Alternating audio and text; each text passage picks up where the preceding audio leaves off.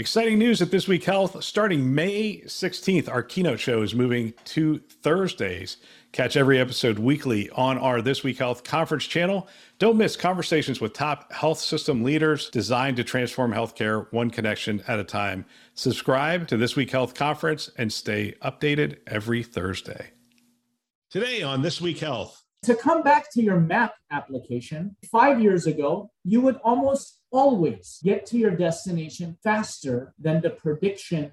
But nowadays, I feel that I rarely beat the time. Better information is becoming processed better. Yeah. And we have to build that same confidence amongst clinicians with our clinical decision support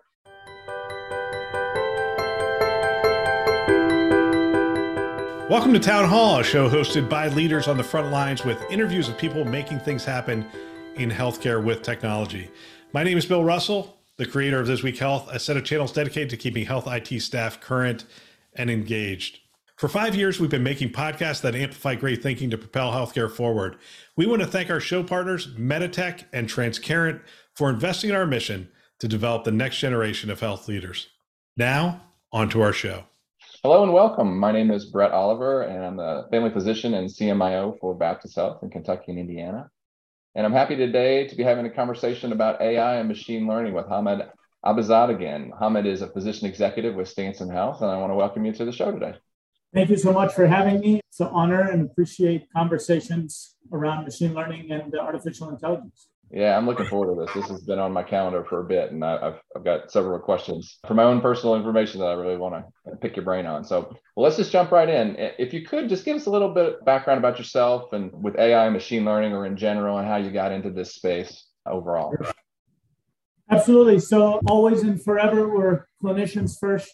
First, as physicians. So, my background is internal medicine, hospitalist-based medicine is my clinical domain.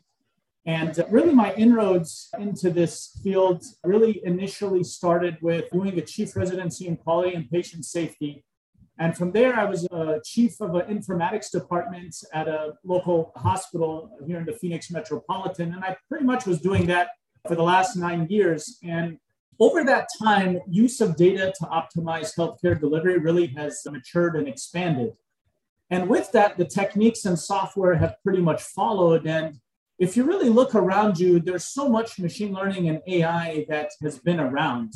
I mean, from fraud detection with every swipe you make of your credit card to going through algorithms to determine is this fraud or not, to how Amazon leverages market basket analysis to give you suggested purchases based off of your search history. That is all data pattern recognition of what other people have bought who bought the goods that you were searching for. So, as I always say, healthcare is so far behind everything else. I mean, I was literally handwriting my notes and documentation in 2010, which was not that long ago, especially consider for how many feels like half a century we've had typewriters. But as the field of informatics has matured, my knowledge base in the space has really also drastically improved. And really, my role is still to provide that deep clinical insight with our programmers, developers. And I myself am not a technical developer or programmer, but I understand how machine learning, data pattern recognition, prediction, prescriptive type of analytical work can be leveraged and utilized for healthcare delivery. So that's in a nutshell my background. It's fantastic. Yeah, exciting stuff. And you're right. We were handwriting way too long. Yes. Uh, so fast forwarding to today, where in uh-huh. healthcare do you currently see the greatest opportunity for AI that's, that's actually available that we can use that maybe some are already using, but not everybody realizes that that opportunity is out there? And then as a sort of a corollary to that, what about three to five years from now? What's in the pipeline that you see that's going to really be a, a great opportunity for clinicians? It's such a great question. And I think really the answer to start off relies on in our own lives how we utilize AI and machine learning and analysis of data. So one of my favorite examples that I frequently talk about is the Maps application on your, you know, iPhone. And you're going to input an address and it's going to basically computate a whole lot of data points to give you a prediction on how long it will take you to get a destination. But it's also going to give you decision support for you to decide which route should I take? Should I take the highway should I take the surface streets? Some degree of that we have an idea of on every journey we take, but we use that data and information to make decisions. So, where we're at today is at that point. We can make better predictions on disease processes, on predicting outcomes, on looking at predicting who might get cancer, who might develop lung cancer, for example. And what we can do in the medical field is screen for that ahead of time. And so that therein lies a lot of where we're at today. Lots and lots of prediction, predicting who's not going to show for an appointment, predicting whose diabetes will be controlled, won't be controlled, predicting cancer states. And so, really, a role of what we play by leveraging this data and information is ultimately comes back to making decisions and utilizing technology to make decisions and support those decisions we make. I'm pretty confident it's almost across the board to some extent. This is being done across the country in different health systems, especially if you look at things that have been tried and true as a big hot topic like readmissions into the hospital, looking at patients meeting criteria. So, a lot of these different components can start to be automated and you know scanning for specific data points predicting prior authorization looking at front office back office making sure the right code is on the right patient not upcoding not downcoding capturing what the patient truly has that's already within their electronic health record and basically leveraging that information to make decisions. So where are we going in three to five years? I think if you look at a lot of prediction, the biggest explosion in data is us, ourselves, the consumer, and all of our wearables and devices. Okay. So, tracking how many steps we're taking, tracking our heart rates, tracking our sleep patterns, looking at how well our CPAP machines are fitting and if we're getting good oxygenation at night when we're sleeping, tracking data that our mattresses is recording in terms of what softness we want in our mattress. So all of this data is getting stacked along with looking at genomic data, along with your personal health information, your labs, your meds you're on, and computating more and more what I consider stacking of data sources and getting even better with our predictability of disease states, cancers, and health needs at the moment that we need them. It's 2023, and we are celebrating five years at This Week Health. And we are working to give back and are excited to partner with Alex's Lemonade Stand this year. Having a child with cancer is one of the most painful and difficult situations a family can face. At Alex's Lemonade Stand Foundation, they understand the personal side of the diagnosis, the resources needed, and the impact that funded research can have for better treatments and more cures. You can get more information about them at alexslemonade.org.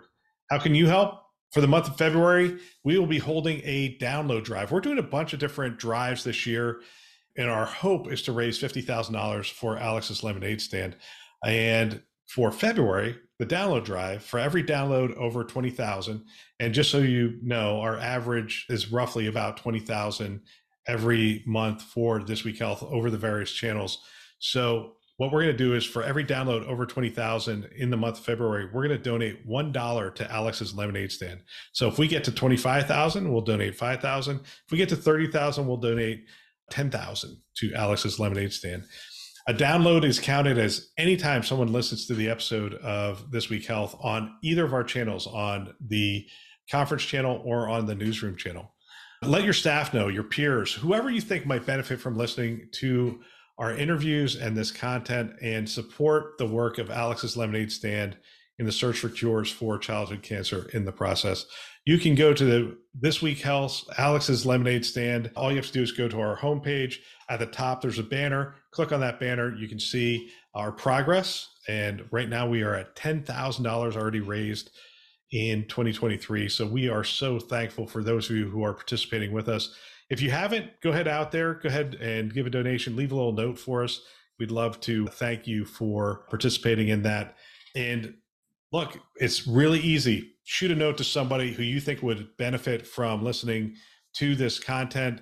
And for every download above 20,000 this month, we are going to give $1 on your behalf. So we want to thank you for all your support and help as we try to give back this year.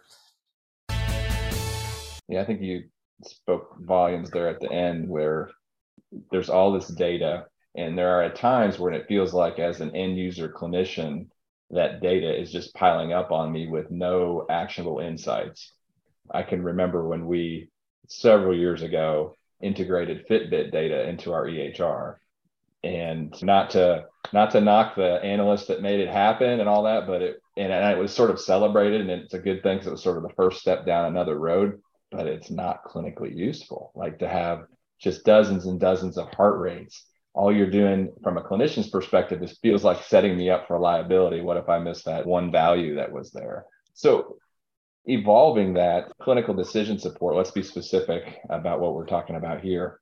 Evolving that clinical decision support, how has that evolved? And, and I guess we touched on that a little bit, evolving to present more complete picture, complete data but how's that evolved in advancing that for clinicians and what do you expect to see there in the future specifically to, to cds yeah it's such a good good point and in fact i chuckle inside because your fitbit example is one that i would notoriously give when i would talk on this topic that yes we can monitor your heart rate but is it worthwhile to pursue that clinically? I mean of course there are circumstances of detecting certain arrhythmias. We're not getting into that but just randomly knowing random heart rates at certain times of the day, of course, doesn't have clinical utility. So, you know, where is this kind of headed? And I think that software, machines, pattern recognition, and ultimately AI can basically differentiate the noise and what's reality and prompt within the workflow of when clinicians are making decision in appropriate manners that I think is where the key element is coming because the computational power is better, the software is better, the way in which we use these tech techniques to differentiate things within records is ultimately where we're headed. And so if I give you relevant information when you want to make a decision, you're more likely to listen. But if I send you irrelevant information, it's going to be tough for you to sort through. Probably we won't sort through it. And ultimately, we lose confidence in those data sources and technologies, to be very frank. So, we're in this stage, I feel, of building confidence. And to come back to your map application, I would say five years ago, you would almost always get to your destination faster than the prediction you were given when you began your journey. Okay. But nowadays, and this is in my own life and own experience, I feel that I rarely beat the time.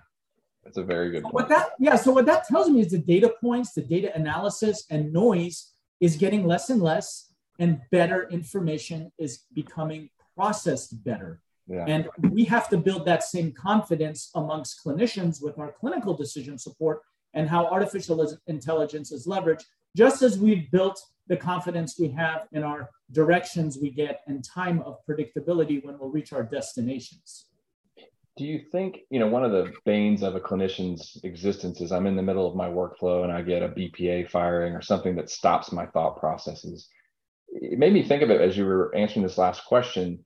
Do you think we're going to get to a point relatively soon where the AI is in the background and until I act, until I say, okay, we're going to use this medication, and the AI then says, hey, with this patient for these reasons, maybe you should consider an alternative rather than before I get a chance to do the right thing. What are your thoughts there? Does that question make sense?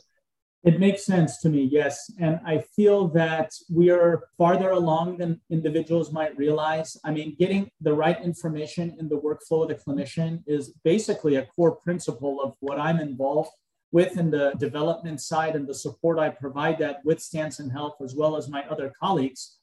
But to add another component to what you mentioned, I mean, pharmacogenomic data will predict our metabolism to certain drugs. So if that's built and integrated within an electronic health record, eh, as some sort of clinical reminder order check, when you go to order drug X, but we know that that person will have a bad reaction based off their pharmacogenomic lab data, then option Y can and will be prompted. And this type of work is already in play in health systems. It's only going to proliferate, it's only going to expand, it's only going to get better. and it's going to prevent you and I and our children and our family members from getting the wrong drug based off metabolism and genomic components of how we process things. And that's what's really exciting. It's beyond just leveraging the technology for predictions, it's also making sure that the right data is used to make sure the right meds are given. I think that that kind of ties into what you were asking, but how that that's going to play out. I've seen it in play. And again, it's only going to expand. Yeah, I love that. I think when you can support the clinician, support the nurse, but wait until they need it rather than just this more universal blunt instrument, that's exciting.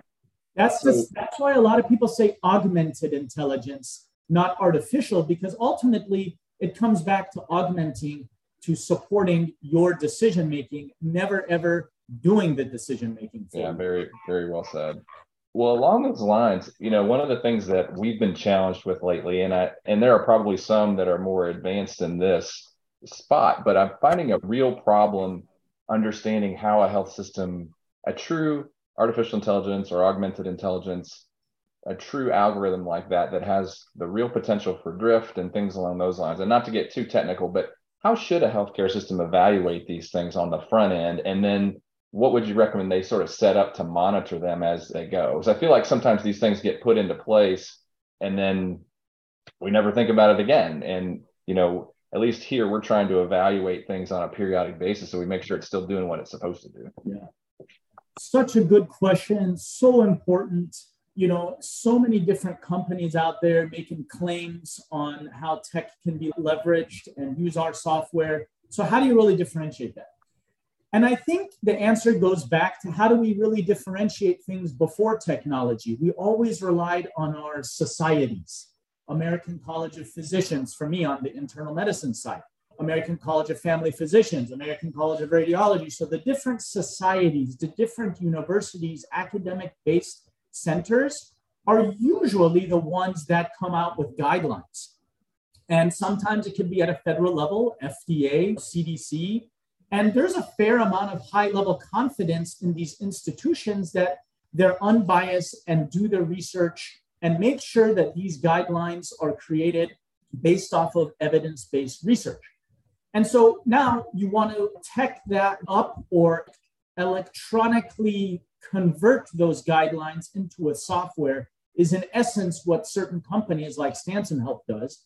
And so the answer in that is understanding the logic leveraging your informatics personnel and physicians to help understand and evaluate the logic of what goes behind looking for what types of data and what recommendations are being prompted. And is that following the latest evidence based guidelines that are put out there by the universities and CDC? And are these types of things approved by governance bodies?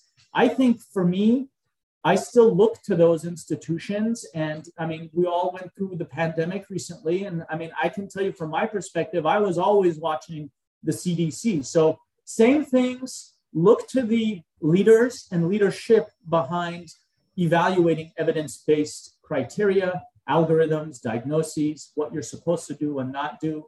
And then companies that leverage that and work directly with some of those guideline based developers, I think is key. If you haven't heard yet, we're doing webinars a little differently this year. We got your feedback. You wanted community generated topics, not vendor generated topics. You wanted great contributing panelists, definitely not product focused, more focused on the challenges and the problems that we were facing in healthcare. We are only making these available live. So we are making them more dynamic in nature, and we're doing them on a fairly consistent time, as much as we possibly can, the first Thursday of every month. The next webinar is going to be on March 9th, which technically is not the first Thursday of every month. And I apologize for that, but I'm actually on vacation that day. So, March 9th is going to be the webinar, and we're going to continue our leadership series. We're going to be talking about the changing nature of work. And a lot of things have changed. The pandemic drove us to work out of our homes. What does that mean? What does it look like? How are we making decisions? Are we making data driven decisions on that? How are we maintaining culture? How are we hiring? Are we hiring differently? Not only that, not only focusing on IT and the roles there and the challenges there, but also on the challenges that our health systems are facing, the changing nature of work as we move into working at hospital at home and some of these other care venues. What does that look like? Addressing the staffing challenges in the clinical side as well as the administrative side. So we are looking forward to having that conversation. Love to have you join us March 9th keep an eye out. We're going to announce who the panelists are going to be. I currently have my feelers out for some people, but you can count on the fact that we're going to have great panelists. We're going to have a great discussion.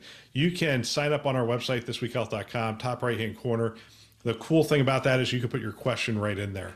And I give those questions to the panelists ahead of time, and we make sure we integrate that into the, discussion. So sign up today. Hope to see you there.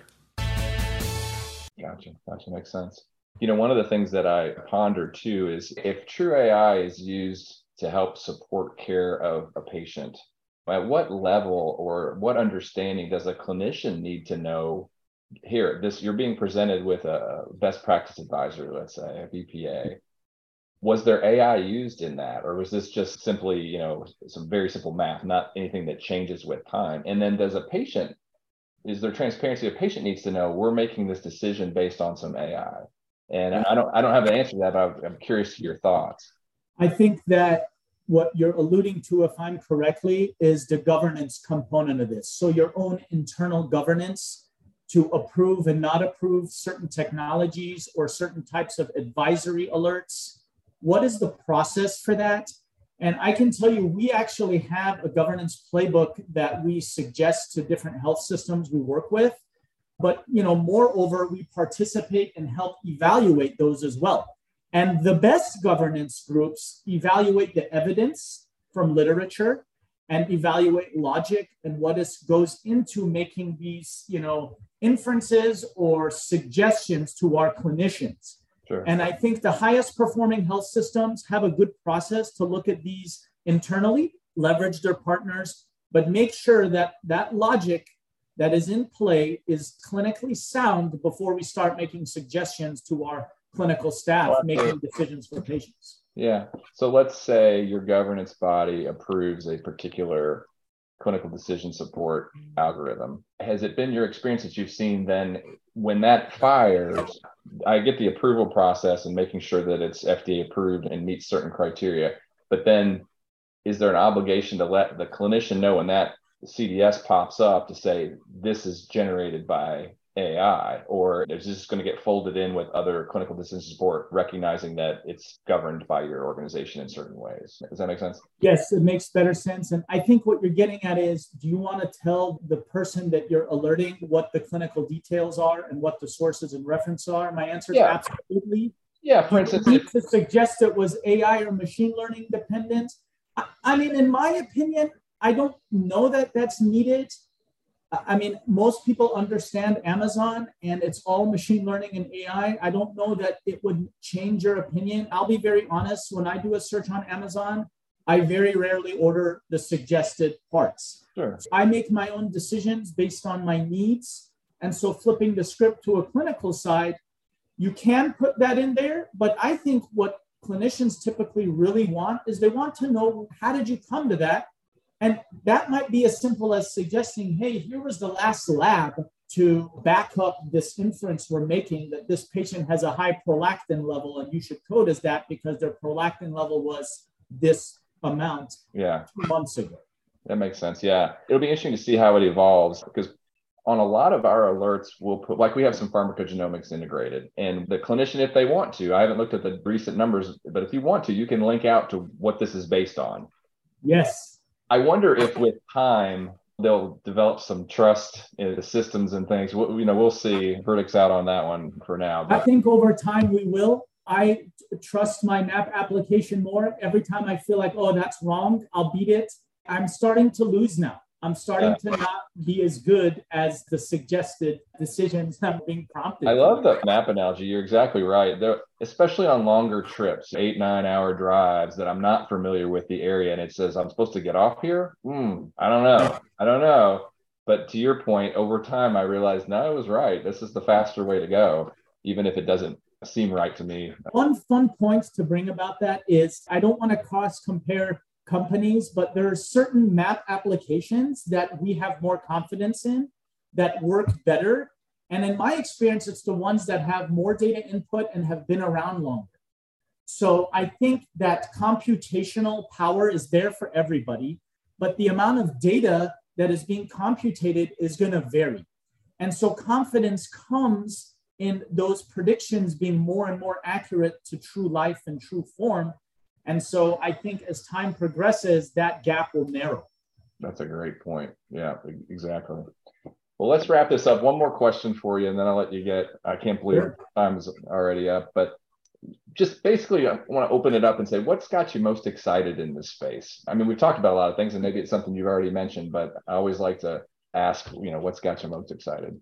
I'm the most excited about connecting the dots. So we talked about a lot of different points here pattern recognition, predictability, knowing who won't show for an appointment, and leveraging different types of data, looking at our genomic data, our metabolism, our personal data that we've accumulated from wearables. So, this data stacking and computating that to get us the most accurate information to predict things for us that we can take action on. Okay. That's what's most exciting to me. So, we all have known of some family member or friends that were diagnosed with bad diagnoses at early ages. And I believe that those are going to become less and less over time because as we stack and compile different sources of data that are true and specific to an individual, then the output and prediction and knowing what will happen is only going to get better. And if you know what's going to happen ahead of time, you're going to take an alternative route. If you know there's an accident ahead of you, you're likely to take the detour. If you know you're going to get a disease state or lung cancer, you're going to screen so that when it imminently pops up, we go to the right doctor at the right time to excise that tumor and prevent us from, frankly, dying. So I think it's this connection of this technology and data that's most exciting. And one other comment one of my colleagues always told me is optimization is a forever event. So these concepts we're talking about and getting better and making these predictions better and leveraging data and information, this is not going to be done in five years and then we're done.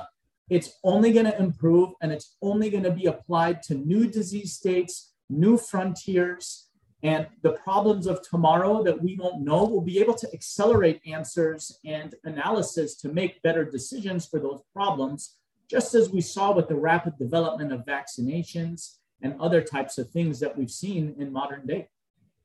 Yeah, it is. It's really exciting. I wonder when the day comes, and I don't think it's too long to where if you're not using AI machine learning in certain aspects of care, that's malpractice because of yeah. the advantage that it gives you in care. And pretty exciting to see. So I really uh, appreciate your time and thank you for being here with us. And I certainly learned a lot and would like to continue the conversation.